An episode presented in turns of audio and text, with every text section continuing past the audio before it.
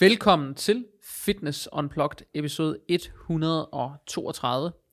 I øh, denne uges udgave af podcasten, der skal vi tale om, hvordan man som øh, atlet i sådan en mere konventionel sports øh, sammenhæng, altså fodbold, håndbold, tennis, badminton, hvad man nu ellers kunne kaste sig ud i, øh, kan optimere på sin sport ved at bruge øh, kost og øh, vægttræning i princippet. Fordi det har jeg øh, gennem årene haft en, øh, en del gode eksempler på, og jeg har også et, et godt eksempel sådan rent aktuelt. Øh, og øh, jeg ved også, at det ikke nødvendigvis er det, der bliver brugt flest øh, ressourcer på, men jeg ved også, at man kan ændre sit niveau relativt meget, hvis man, øh, hvis man justerer på nogle relativt få ting. Så, øh, så det er det, vi skal tale om i den her uge.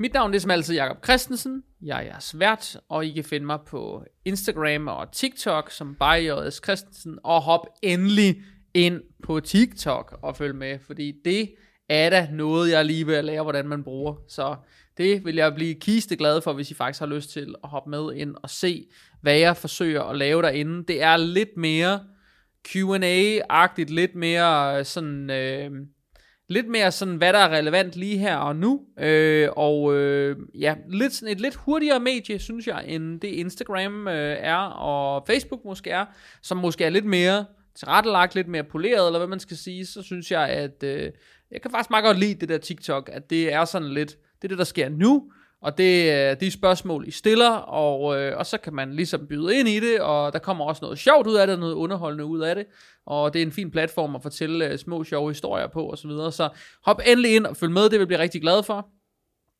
Øh, det vil også både være på Instagram og på TikTok, hvor der bliver lavet nogle små teaser til podcasten, som kommer ud, og som vil komme ud øh, hver uge, når vi begynder at poste øh, det nye format af podcasten her. Det ved I jo allerede, fordi at øh, når I hører den her podcast, så, øh, så har I forhåbentlig hørt afsnit 131 og 130. Og hvis I har hørt de afsnit, så ved I også, at der er blevet talt lidt om, at det bliver optaget på en lidt anden måde, det bliver optaget lidt forud i tiden, og så videre. Så der har I formodentlig allerede stødt på det her. Med mig i dag i stolen på mikrofonen, der har jeg min producer Jakob, yes. som øh, skal hjælpe mig med at guide mig igennem det her, øh, skal vi kalde det her emne, øh, som jo er det her med sportsernæring og vægttræning for, øh, for sportsfolk, skal vi kalde det det. Øh, jeg vil rigtig gerne kalde det atleter, men jeg tror, der er rigtig mange fitnessatleter, som øh, vil tænke, nå, er det her for mig? Det er også for jer. Men, øh, men jeg tror helt sikkert, at det med at målrette sportsfolk på den her måde, der tror jeg, der er nogen, der vil få øjnene op for, at man kan gøre nogle ting for at optimere på sin sport. Er det både professionel og amatør, eller snakker du rent professionelt? Altså, der er jo altid noget at optimere, uanset om man er Ja, ja, amatør selvfølgelig. eller professionel. Det er der jo altid. Så hvad Mhm. mm. tænker du på, når du spørger? Nå, men det var bare sådan, hvad skal man sige, øh, om selve afsnittet til udgangspunkt i, øh, hvis du var professionel sportsatlet, eller hvis du var amatørsportsperson. Altså, jeg tror, at dem, som, øh, dem, som henvender sig til mig, dem, mm. som har henvendt sig gennem årene, øh, og som jeg har aktivt lige nu, øh, har været og er nogen, som enten er lige ved at blive professionelle, altså som måske lige ligger stadiet under, øh, eller som er blevet professionelle, og på en eller anden måde, direkte eller indirekte, lever af deres sport.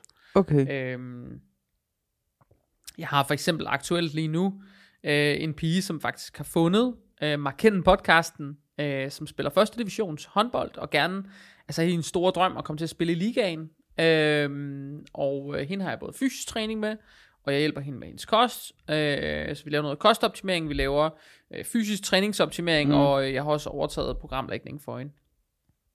Så har jeg nogle, for eksempel to dansere lige nu, som er europamestre for, øh, fra europamester sidste år, to år til VM to gange øh, sidste år og i år.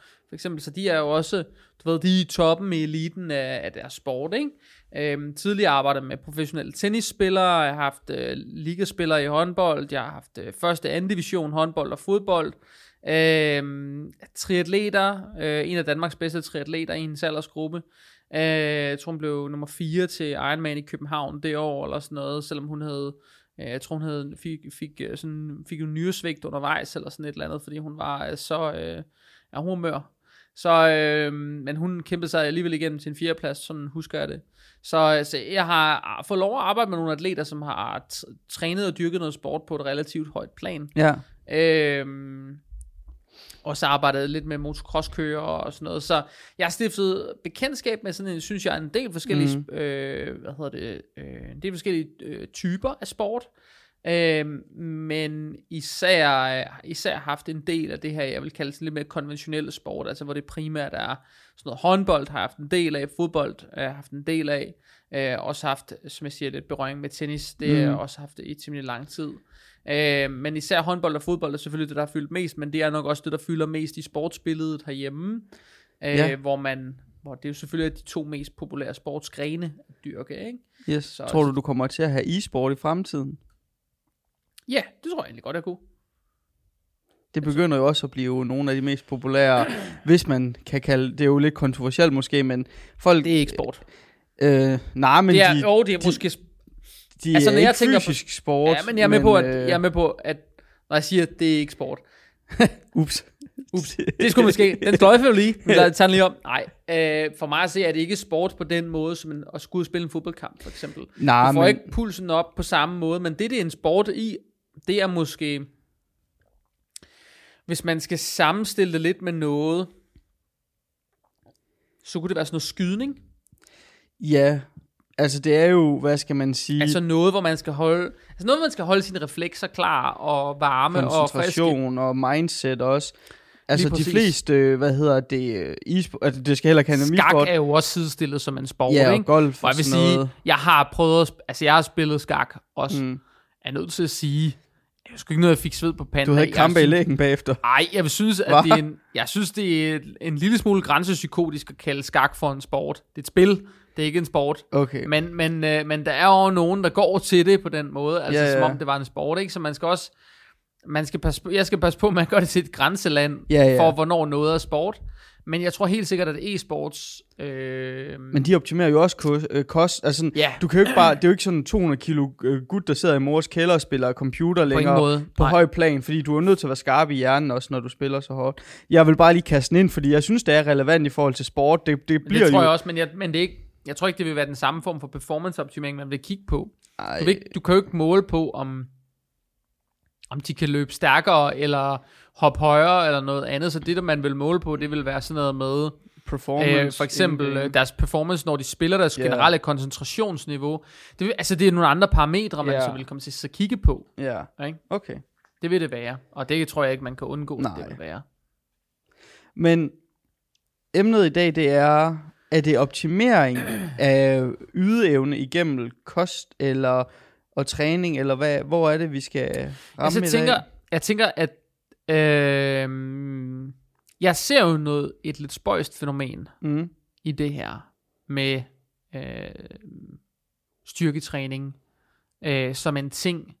Når man kigger på bodybuilding-miljøet for eksempel, som jeg ved godt, at jeg har lige sagt i sidste afsnit af podcasten, at øh, det bliver mindre og mindre bodybuilding, men hvis man kigger på bodybuilding-miljøet, hvis man skal tage én ting væk derfra, eller tage én ting med derfra, som mange andre sportsfolk virkelig kunne lære noget af, så vil det være det her ekstreme fokus på øh, optimering Mm. det er noget af det, bodybuilderne faktisk kan, yeah. og har inspireret rigtig mange øh, mennesker over hele verden til at gøre.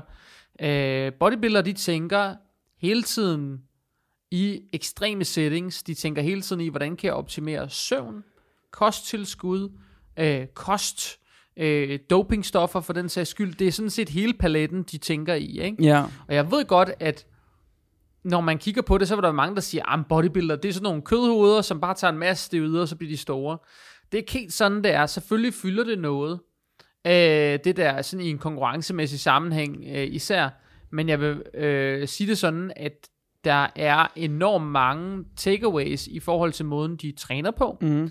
og øh, måden, de bruger kosttilskud til deres fordel, måden, de spiser på, øh, og også øh, nogle ting omkring søvn, som rigtig Ja. mange væskeindtag og sådan noget, som når jeg præsenterer det for, for almindelige sportsfolk, så er de blown away, fordi det er ting, som de aldrig nogensinde har mødt før. Jeg kan jo, jeg ved ikke, om jeg snakker om det før, men jeg havde jo øh, min podcast engang, og der havde jeg jo besøg af en professionel fodboldspiller, som spillede på det højeste Superligaen i Danmark og der var ikke sådan krav til, at de skulle have en kostvejleder overhovedet.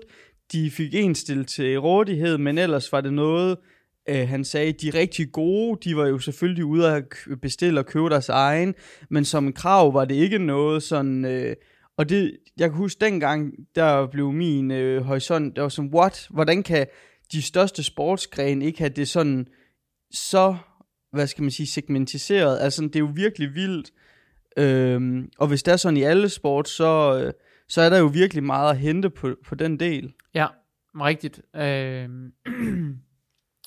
det, det er jo sådan et grænseland. Jeg synes jo, øh, øh, jeg synes, at der er nogle generelle problemer i måden, der bliver prioriteret økonomi på. For eksempel har jeg et hold professionelle dansere, Mm. øh, Earl og Nika, som øh, sidste år øh, vandt de med min hjælp øh, EM øh, i Tidans, som de stiller op i, som er sådan en kombination af latin. danse.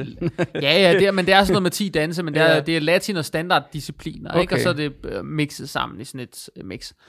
Øh, hvordan det helt foregår, det er jeg ikke sådan 100% sat ind i, men, øh, men det er heller ikke det, jeg hjælper dem med. Jeg hjælper dem med den fysiske del, Mm. øh, nogle ting på den mentale del, og så en, en del ting på sådan kostoptimeringsdelen. Og øh, det sjove ved det er, at fordi han er fra USA, og hun er fra Ukraine, ingen af dem har dansk tilhørsforhold, så kan de ikke få hjælp af Team Danmark. Nå. Alle andre dansere har hjemme i Danmark, de bor i Danmark. Mm. Alle andre dansere har hjemme i Danmark, de... Øh, det handler selvfølgelig også om, at de ikke stiller op for Danmark, men det er fordi, det ingen af dem har dansk tilhørsforhold. Ja. Ikke? Men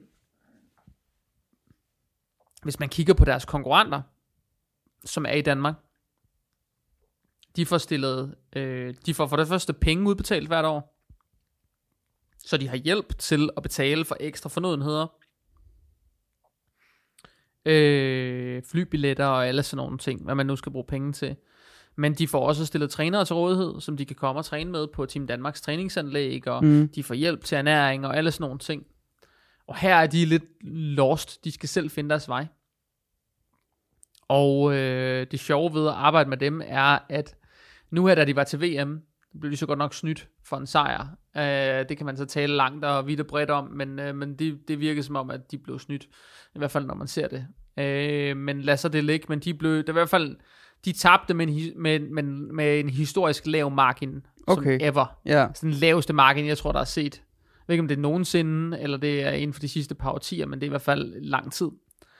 Øhm, og øh, noget af det, der er sjovt ved det, det er, at dernede var der super meget fokus på dem, fordi de var blevet meget bedre, og de så meget anderledes ud, og noget af det, der er i forhold til sådan noget som dans, det er, at man bliver, der er øh, faktisk nogle vurderingskriterier, som minder meget om, hvordan vi ser det i bodybuilding for eksempel, hvor man kigger meget på deres størrelse, symmetri, øh, man kigger meget på, hvor slanke er de, hvordan ser de ud i det der tøj og sådan noget, de har på, ikke? Så, så der er mange ting, der faktisk betyder noget her. Mm. Øh, og det var alle sådan helt på røven over, og de der Team Danmark folk, der var afsted med de, de danske atleter, de var sådan helt, du ved, de fattede slet ikke, at de havde lavet så stort et turnaround, som de havde. Så der, man kan nogle ting, også når man ser udenom, øh, ser udenfor, hvad der sådan normalt gør sig gældende, og noget af det, der er sjovt at se ved sådan noget som de her dansere, der når de viser mig, hvad de andre nationaliteter laver af fysisk træning. Så er det sådan noget med at styrketræning for dem, det er sådan noget at hoppe rundt på nogle bolde og forsøge at holde balancen, og sådan, hvor man tænker sådan, hvor herre bevares man. Altså helt ærligt, hvis der er nogen, der kan holde balancen, så er det sgu da for fanden nogen, som danser rundt og altså, gør det, I gør i forvejen, ikke? Altså, mm. hvorfor, altså, hvorfor blive ved med at styrke jer i noget, I er gode til, i stedet for at forsøge at for, altså, korrigere jeres svagheder, ikke? Og jeg træner dem jo på en ganske anden måde, og det har jo bare virkelig gjort et kæmpe ryg, ikke? Mm. Øh, så der er noget lidt pudsigt ved det her med at se på, hvordan man øh, grundlæggende gør det i en branche, kontra hvordan man måske kunne gøre det. Ja. Og det samme ser jeg for eksempel ved øh, øh, min klient Ea, som, øh, som har fundet mig gennem podcasten her. Hun spiller første division, hun spiller håndbold, og hun øh, sætter en masse bolde i nettet, og er rigtig dygtig håndboldspiller på den måde. Øh, og vil rigtig gerne gøre, altså være relevant for ligaen og komme til at spille der. Øh, det, der er sjovt at se, det er, at da hun opsøgte mig, der opsøgte hun mig egentlig til en start med, med kost. Da vi så begyndte at optimere på hendes kost, så blev, det, øh, øh, blev vi ret hurtigt enige om, da vi havde det første møde, at øh, det her med øh, den fysiske del, altså styrketræningsdelen, det program, hun mm. havde Mhm. der, det var ikke rigtig noget. Altså det var sådan meget tilfældigt sat sammen.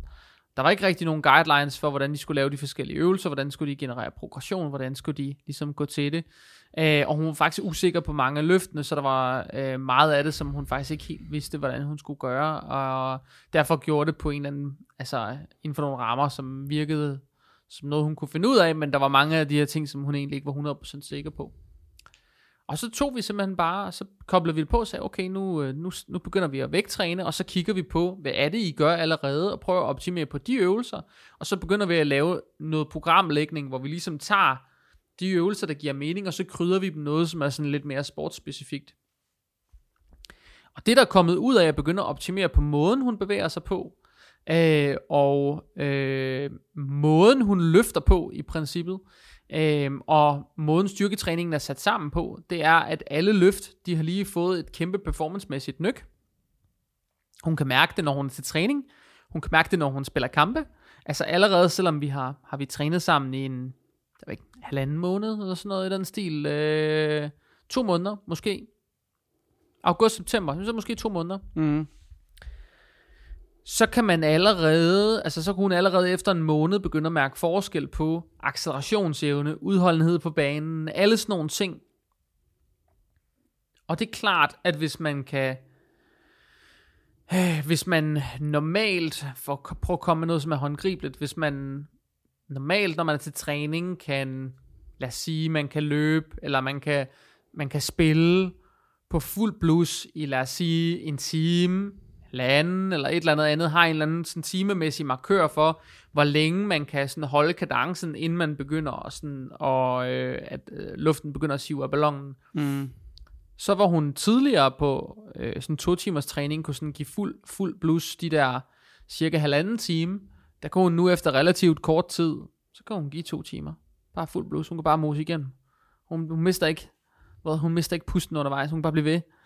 Og det er sådan en ret sjov ting. Øh, det er ret sjovt at høre, hvordan accelerationskraft op ad banen ændrer sig. Det er øh, ret sjovt at høre, sådan, hvor, der, hvor hurtigt de, hun er, bliver i stand til at vinde et kontraløb, og du ved, øh, hvor hurtigt hun bliver i stand til at sætte i gang i et kontraløb efter et, øh, en forsvarsaktion. Og mm. du ved, det er de her ting, som betyder noget.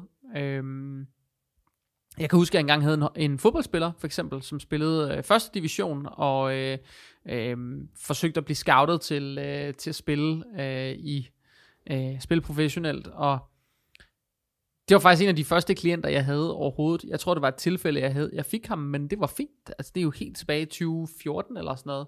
Det sjove ved det, det var, at efter vinterpausen, jeg fik ham lige før vinterpausen, der startede vi, og efter vinterpausen, der havde de testning igen.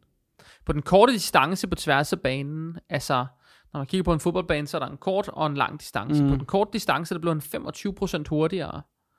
25% er meget, når man kigger på, nu kan jeg ikke lige dimensionerne på en fodboldbane, men det er meget på den. Mm. korte distance af fodboldbanen, ikke? Det er hurtigt, ikke? Så bliver man 25% hurtigere, hvis man så i forvejen er en af de hurtigste spillere på holdet, så bliver man ultimativt set den hurtigste, og man bliver det instant. Altså, Ja. det er lidt ligesom at tage en Viagra, og så vente på den strider, mm. ikke? Mm. Det, er- altså, det er så hurtigt, og det er over nogle få måneder, hvor man snakker om, at noget af det, jeg synes er interessant ved det her, det er, at mange af de her sportsklubber, øh, rigtig mange sportsgrener i, i rigtig meget klubsammenhæng, har man faktisk ikke nogen etableret ordentlige vilkår for styrketræning og for, øh, for kost øh, guidance. Det har man ikke. Øh, I mange henseender har man noget lidt sådan tilfældig vægttræning. Måske har man en fysioterapeut eller en eller anden, øh, der agerer personlig træner eller fysisk træner, og som har lavet et eller andet simpelt program, som alle de træner efter, men når man ser på, hvordan de bevæger sig, altså når man står med dem på gulvet, hver gang jeg har stået med nogen på gulvet, så er det, så er det meget mangelfuldt, hvem der egentlig kan lave et squat, hvem kan reelt lave et dødløft, hvem kan lave et ordentligt bænkpres osv. Og ironisk nok, hvis man for eksempel kigger på sådan noget som håndboldspillere, hvis de gerne vil på øh, landsholdet, så er der nogle helt specifikke krav til, at du skal kunne bænkpresse x kilo, squatte x kilo osv.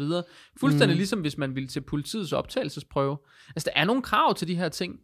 Så det, at man på den ene side stiller krav, men på den anden side ikke, øh, øh, hvad skal man sige, øh, giver nogle ordentlige arbejdsvilkår for at imødekomme de krav, det, det, er, det, det er for mig at se øh, meget svært at forstå. Men det er også svært for mig at forstå, hvorfor man ikke ligesom forsøger at, at optimere alle steder. Fordi sådan en, nu, sådan en håndboldspiller som øh, Ieta, hvis nu hele hendes hold, og jeg har, øh, allerede, vi har allerede talt om, at der er jo en udfordring i, at det ikke nødvendigvis er hele holdet, der er interesseret i at Mm. blive meget bedre til noget. Det kan godt være, at det kun er nogle af dem, der har høje ambitioner. Men hvis man nu forestiller sig et helt hold, mm. hvor alle har tårnhøje ambitioner, hvis man kan lave, hvis man kan generere den, de samme ændringer for et helt hold, Mm. man kan gøre dem alle sammen x procent hurtigere op ad banen. Man kan få dem alle sammen til at hoppe x procent højere. Man kan få dem alle sammen til at skyde x procent hårdere, og så videre, og så videre. Jamen, så er det klart. Så vil det betyde ret meget for, hvor godt sådan et hold det spiller. Fordi det tekniske fundament for, hvordan man laver en aflevering, og hvordan man øh, spiller en bold op ad banen, hvordan man løber et kontra, eller hvad det nu er, som er essentielt, det har de jo. Så det der egentlig er det der egentlig ender med at stå tilbage og mangle, det bliver jo de her de forudsætningerne for at få det tekniske til at fungere. Altså der er høj nok udholdenhed, at de kan øh, holde til at arbejde med i en vis pulszone, at øh, de har deres eksplosive muskelfibre øh, er givet til at lave gentagende bevægelser rigtig mange gange i løbet af en træning, eller i løbet af en kamp, så de ikke pludselig ender med at skal sidde på bænken for tidligt osv. Altså, der er mange af de her ting, som, som bliver påvirket, og som er påvirket en til en af, hvordan man styrketræner, og også hvordan ens kost den ser ud. Hvor meget får man at spise? Hvordan er det, til, er det tilrettelagt rundt om en, øh, en, en træning, eller en kamp, eller et eller andet, ikke? Det betyder alt sammen noget. Mm. Det gør det. Og derfor forstår jeg ikke rigtigt, hvorfor at ambitionsniveauet er så forbandet lavt i mange af de her sportsklubber, men Nej. det er det. Men det er ikke... Altså, jeg har jo ikke svaret på det. Jeg kan jo bare sige, at jeg har undret mig det samme. Nu er der to i Rikkes familie, som er professionelle håndboldspillere også. Ja, Og der er ikke nogen krav heller til dem. Altså, de, øh, de går selv meget op i det jo, og har en... Men, men igen, de har jo bare... Altså sådan, de skal jo komme til træning og sådan noget, men der er ikke nogen, der siger, I skal ned og træne fire gange om ugen, eller... Altså mange af dem, de spiser jo, øh, man kan man sige, nogen sportsgren tillader nogle former for, hvad skal man sige, kost. Du ved, de spiser normalt mad, hvis du ved, hvad jeg mener. Øh, hvor det i bodybuilding, som vi snakkede om før, der er ikke noget, der hedder normal i gå- anførselstegn mad der. Nej. Det er jo hele tiden timet og tilrettelagt alt maden måneder frem i season, altså on-season og off-season og sådan noget. Ja.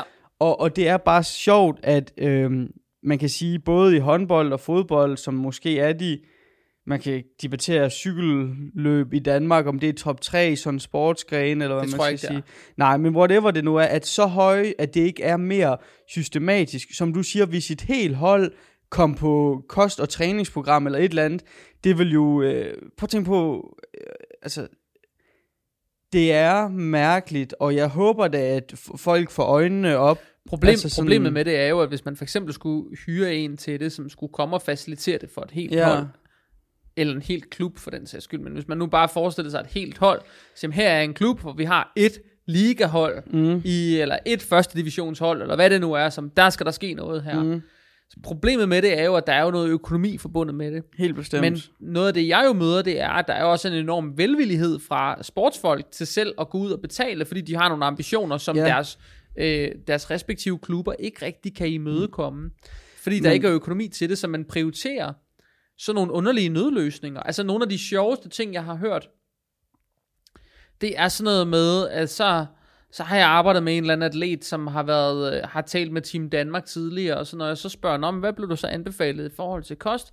Øh, jamen, så fik de at vide, om du skal huske at spise noget ekstra rugbrød og noget ekstra pasta, inden du skal yeah. spille en vigtig kamp, eller inden du skal til træninger. Var sådan, hvad? Sådan, yeah. er, er, du- er du for real nu, eller hvad? Sådan, selvfølgelig skal de det, men, men så kom der med nogle ordentlige guidelines, Ja, i stedet ja, for at ja. fortælle dem det der. Altså, fordi enhver idiot kan sgu da regne ud, at hvis de skal have energi til træning, så skal de huske at spise, inden de skal afsted. Ja. Øh, og i dagene op til, det er jo ikke raketvidenskab. Nej. De fleste kæmper jo med i bund og grund at finde ud af, hvad og hvor meget har jeg brug for, hvordan arrangerer jeg det på en smart måde rundt om træningspas, eller kampe, eller turneringer, eller hvad det nu er.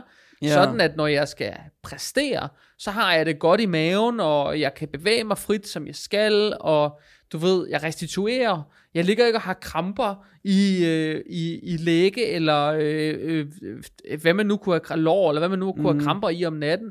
Jeg kan restituere, jeg får ordentlig søvn. Jeg, altså, det er bare sådan nogle ting, som... Altså bare sådan noget som ordentlige guidelines for, hvor meget væske skal du have, når du skal spille Ja. i en anden turnering. Jeg kan huske, jeg havde en tennisspiller på et tidspunkt, hvor jeg der kom til at spørge om det, så hun, det gik hun faktisk ikke op i overhovedet. Men hun trænede altså 6-28 timer om ugen, vil jeg bare lige sige. Ja. Så hun bevægede sig ryge med mange timer på en uge, ikke?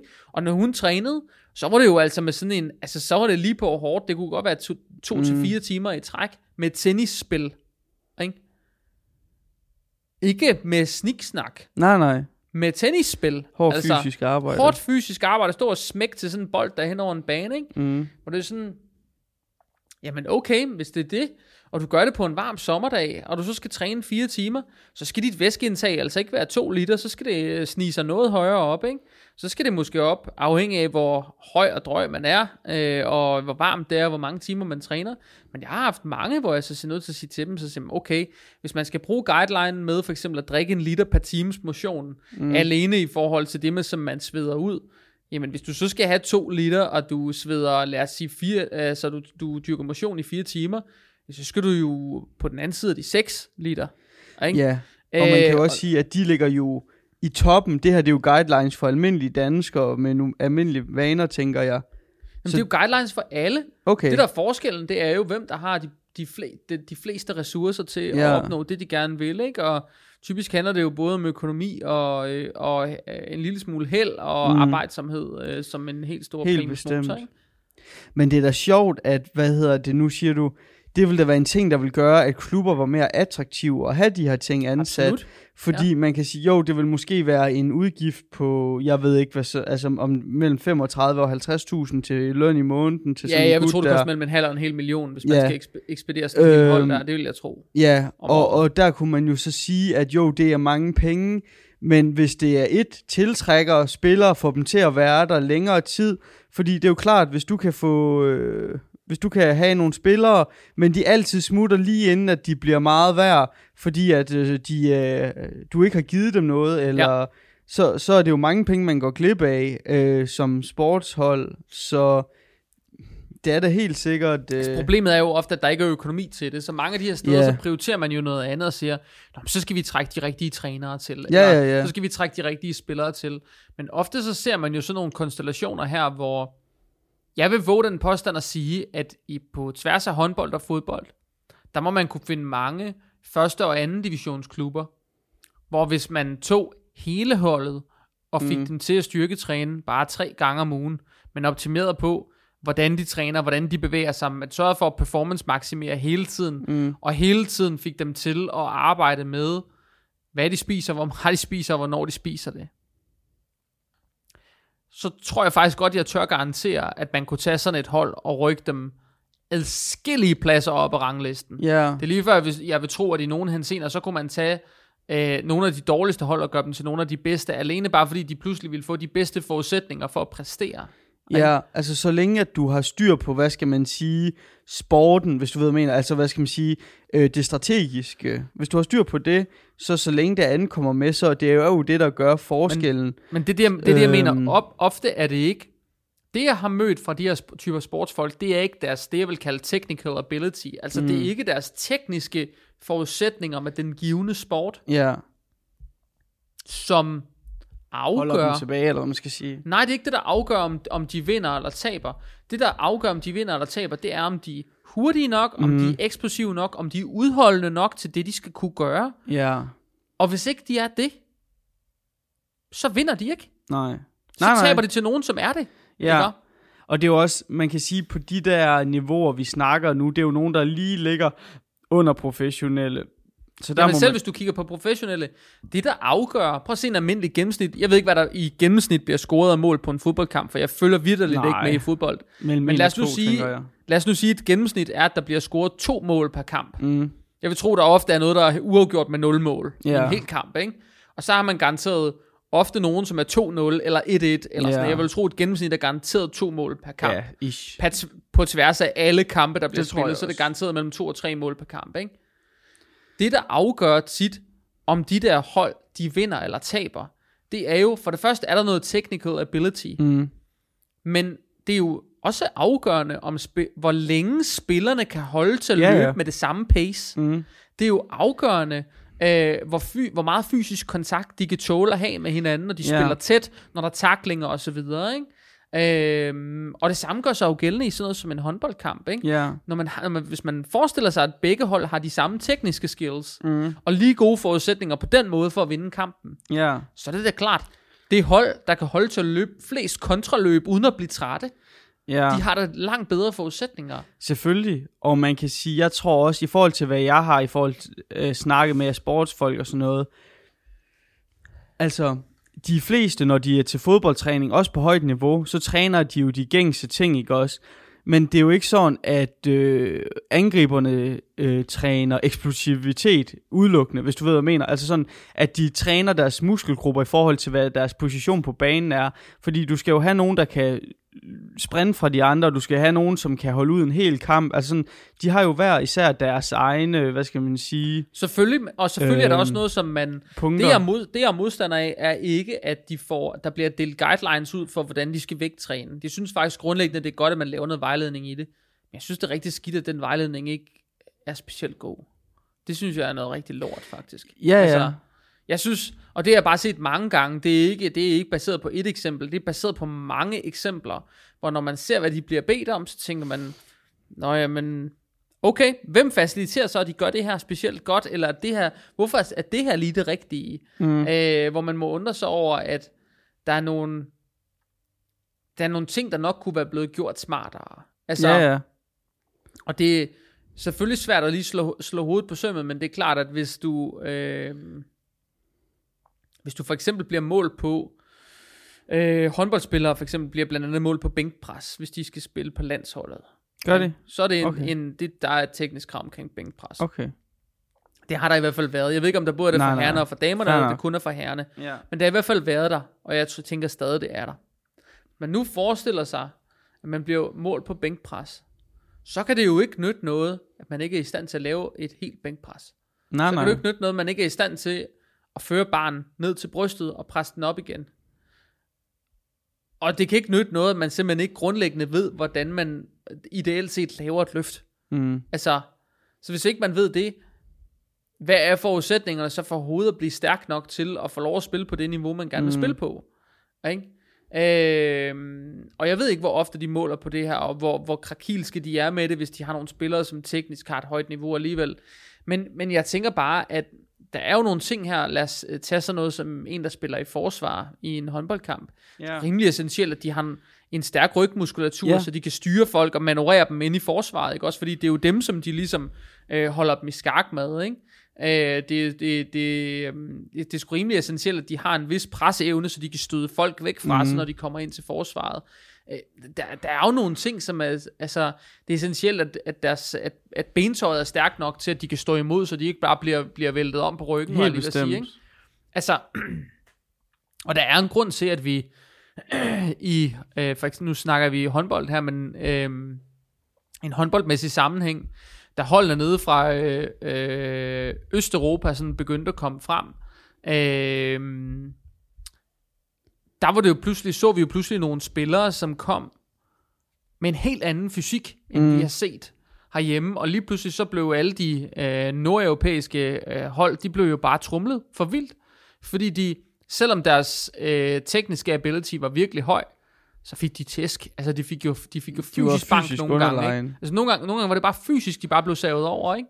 Mm. Hvor, og det er jo klart, at det, det stiller nogle krav, det her, det gør det på tværs af mange sportsgrene. Øhm, og øh, ja, jeg ved ikke, jeg forstår bare ikke, at man ikke ligesom stiller nogle større krav, og man bruger nogle flere ressourcer på det.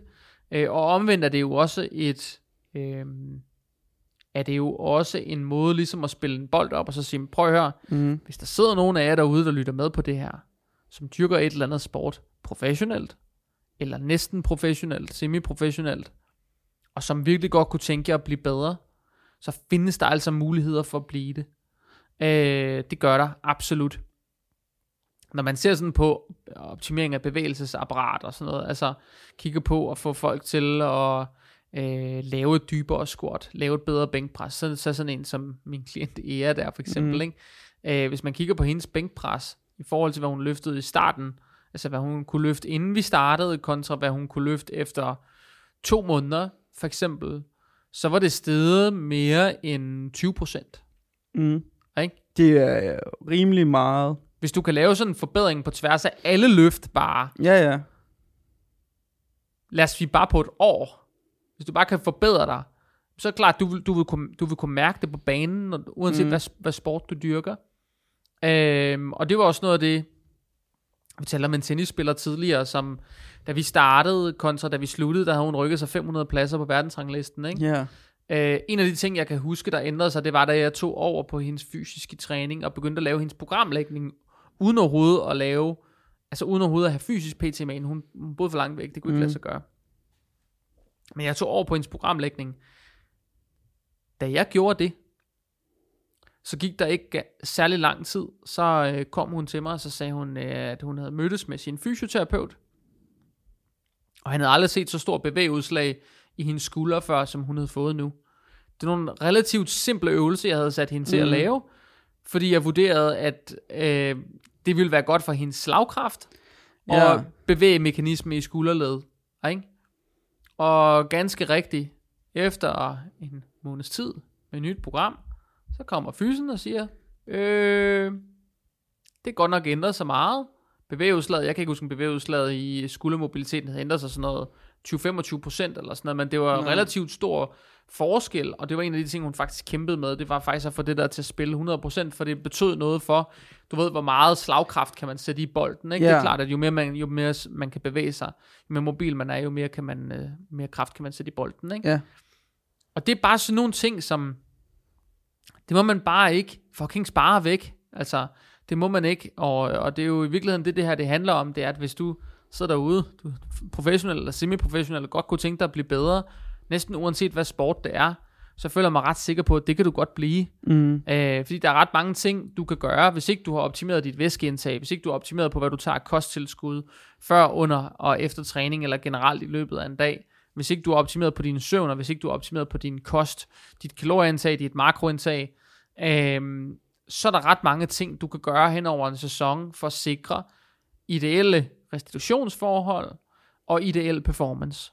Og det tror jeg i virkeligheden er pointen med det her, fordi der er jo enormt meget, man kan gøre. Ja. Øhm, men jeg oplever også, at rigtig mange gør det ikke, før de kommer på så højt niveau, at de finder ud af, så kommer de til at spille i en eller anden kæmpe klub med kæmpe økonomi, og så finder man ud af, gud, okay, de andre vilde spillere mm. her, de gør godt nok nogle ekstraordinære ting, jeg ikke lige har set derhjemme før.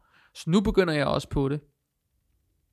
Men hvad nu, hvis man begynder at gøre ekstraordinære ting 3, 5, 7, 10 år før?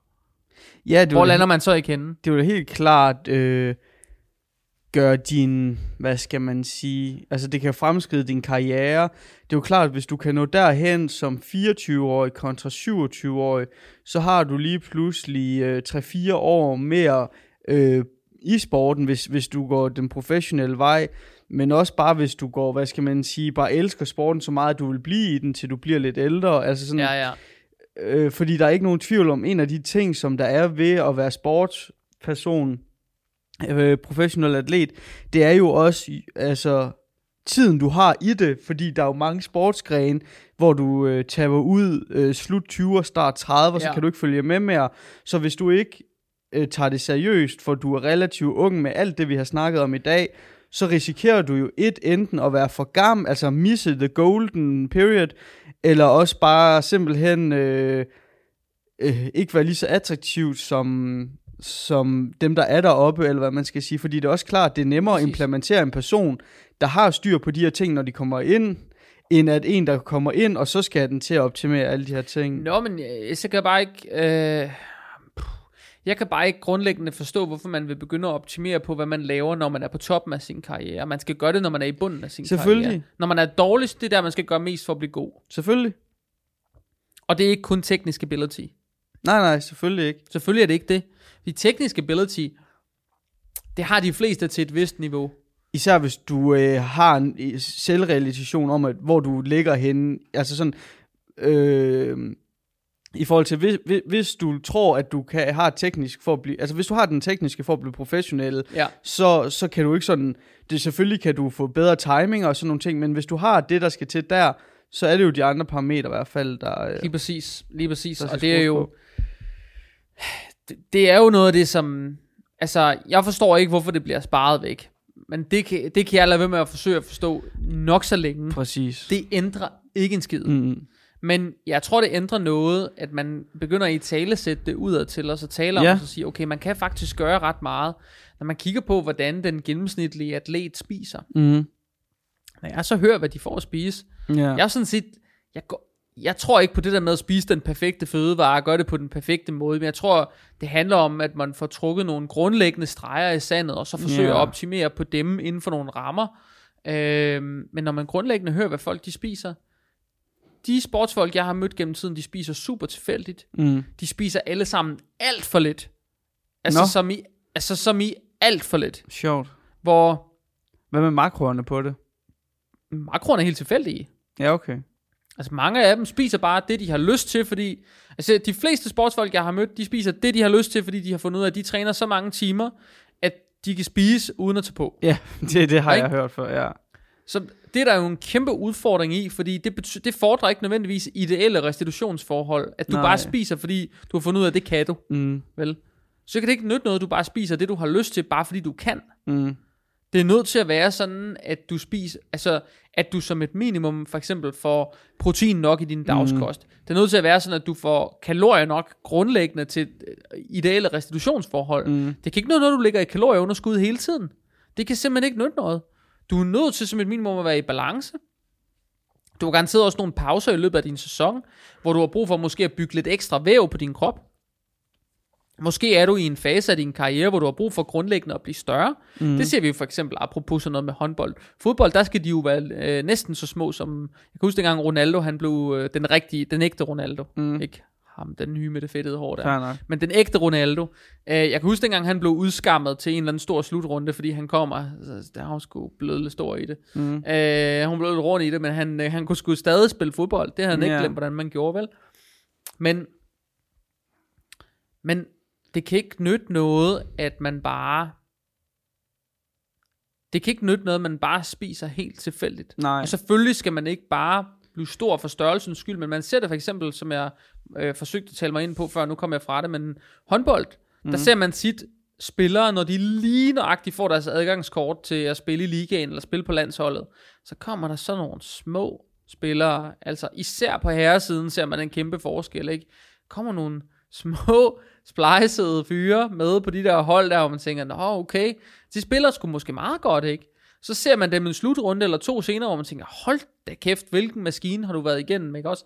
Og lige pludselig så har de jo mødt nogle krav om at sige, du, du er nødt til at blive større, for ellers mm. så bliver du simpelthen løbet af banen, ikke? Øh, eller også så får du for mange bank i forsvaret, eller hvad det nu er, det handler om, eller du kan ikke slås med dem, når du spiller i angreb, eller du ved. Og det er bare noget det der med, hvis kravene først kommer, når man er blevet god, så forsinker man i virkeligheden, hvor god man i virkeligheden kunne blive. Og det kan man godt ligesom tage i opløbet. Mm. Det kan man godt. Der burde blive stillet tekniske krav til det her. Der burde blive stillet nogle, nogle restitutionsmæssige krav. Det bliver der ikke. Men hvis man for eksempel kigger på, hvordan, man, hvordan sportskulturen er i USA, der ser man jo i hele det her high school og university college, øh, college er det jo nok ikke, men vi kalder det universitet i Danmark, ikke? Men øh, der ser man igennem al sportskultur mm. på high school niveau og college niveau, der ser man, at det hele er gennemsyret af, at der er vægttræning koblet mm. på. Alle har stort set en vægttræningscoach koblet på. Og der er også noget grundlæggende basal viden omkring kost. Det er muligt, at det ikke er, at nødvendigvis er ideelt. Og det er også muligt, at der ikke nødvendigvis i, i de sammenhænge i Amerika er økonomi til, at man går ud og spiser nok, eller spiser det, man har brug for i alle samfundslag. Det er jo derovre, så man jo kæmpe forskel på rig og fattig, så lad det ligge. Men man ser en helt anden tilgang til fysisk træning derovre, end hvad vi ser i Europa overhovedet. Og det tror jeg bare rigtig mange, de kunne benefit af at begynde at ændre deres mindset om, og så sige, okay, hvad kan jeg gøre for at blive bedre? Øh, og det ser jeg jo bare lige nu. Altså jeg har jo også sådan helt unge sportsfolk, som bare sådan, de er ikke noget specielt langt, ikke? Altså, jeg træner et ung dansepar, som, øh, som lige er blevet Danmarksmestre i latin for, som det er øh, et par under 21, eller hvad det er for noget, ikke? Og nu skal de til at være seniorer, og så bliver der stillet endnu større krav til dem, ikke? Og så starter de nærmest forfra. Men når man ser på, hvor meget vi har forbedret på dem, og på deres udholdenhed på nogle ganske få måneder sammen, Mm så har vi jo rykket dem fra at sådan være, altså, du ved, være sådan lidt average, til at ligge i toppen, og performe godt, hver gang de er afsted, ikke? så performer de på højt niveau. Ja, bare ved at pille lidt i kort tid. Vi bare justeret ved nogle få ting ved deres fysiske træning, og så er de begyndt at træne fysisk, som et af de eneste par. De fleste af de par, de, de danser mod, de har ikke fysisk træning ved siden af deres øh, Nej. dansetræning. Og det giver dem jo en helt klart en edge. Altså en fordel Kæmpe, over for kæmpe de fordel, at de startede tidligt, ikke? Kæmpe fordel, at de startede tidligt. Så det er klart, at dem, som begynder at investere tid og energi i optimering, generelt Mhm. mm. skal vi kalde det, hvis vi skal putte et ord på, på et tilstrækkeligt tidligt tidspunkt, hvis de ellers ligesom kan få legnet alt andet op i deres liv omkring deres sport, så vil de blive gode. Ja. Ellers så giver de i hvert fald dem selv de bedste forudsætninger for at blive det. Ja. Og det tror jeg egentlig sådan er, øh, det tror jeg egentlig er øh, pointen omkring det her afsnit. Ja. At det handler egentlig om, at I skal give jer selv de bedste forudsætninger. Og hvis det betyder, at I skal ud og hyre eksterne trænere, eller eksterne coaches, eller et eller andet, for at komme til at performe på det niveau, I har behov for, så er det muligvis den investering, I skal vælge at Mm. gøre jer, for at nå det, I gerne vil. Det tænker jeg er, er det det, vi skal slutte med, Jacob? Ja, jeg synes, vi har rundet den godt. Altså, øhm, jeg synes, det er et virkelig interessant emne, det her med, at altså, om det er på helt top, top plan, eller dem, der er på vej derop, det her med, at der er noget at forbedre på, og det har jeg, ja, så, så jeg synes, det er et virkelig interessant emne, og jeg synes, vi har været godt rundt om det. Ja, enig. Jeg synes, øh, så lad os parkere den ved det. Jeg håber, at jer, der lytter med, at I stadigvæk sætter stor pris på podcasten. Hvis I gør, så husk at hoppe ind og give den en positiv anmeldelse, der hvor I lytter, og husk at abonnere på jeres podcast-app. Skulle der sidde nogen derude, som øh, ønsker en snak om, hvad man potentielt kan optimere omkring jeres øh, øh, sportsgren, øh, respektive sportsgren, så er I mere end velkomne til at gøre en af tre ting. I kan sende mig en direkte besked via min Instagram-profil, by JS Christensen. I kan bruge min mailadresse, som står nede i beskrivelsen under podcasten, eller I kan hoppe ind på min hjemmeside, jschristensen.dk. Der er også et link i beskrivelsen under podcasten. Og så udfylde øh, formularen. Øh, det er næsten ligegyldigt, hvad I udfylder eller skriver i den formular. Bare I skriver navn og, øh, jeg vil lige vil sige, telefonnummer korrekt. Men hvad I vælger for en rubrik, om I ønsker hjælp til det ene eller det andet, det er sgu ikke så fandens vigtigt, fordi jeg er nødt til at tage en individuel samtale med jer alligevel jo. Så, øh, men så hop ind, udfyld den, aflever jeres oplysninger, og så skal jeg nok kontakte jer og tage en snak med jer om, øh, hvad man potentielt set måske kan optimere for at give jer de bedste vilkår for øh, fremskridt og performance. Og så tænker jeg, så lad os parkere det ved det, og så sige øh, tak, fordi at du har lyttet med på endnu et afsnit af Fitness Unplugged. Vi vender stærkt tilbage igen i næste uge. Kan I have det rigtig godt. Hej hej.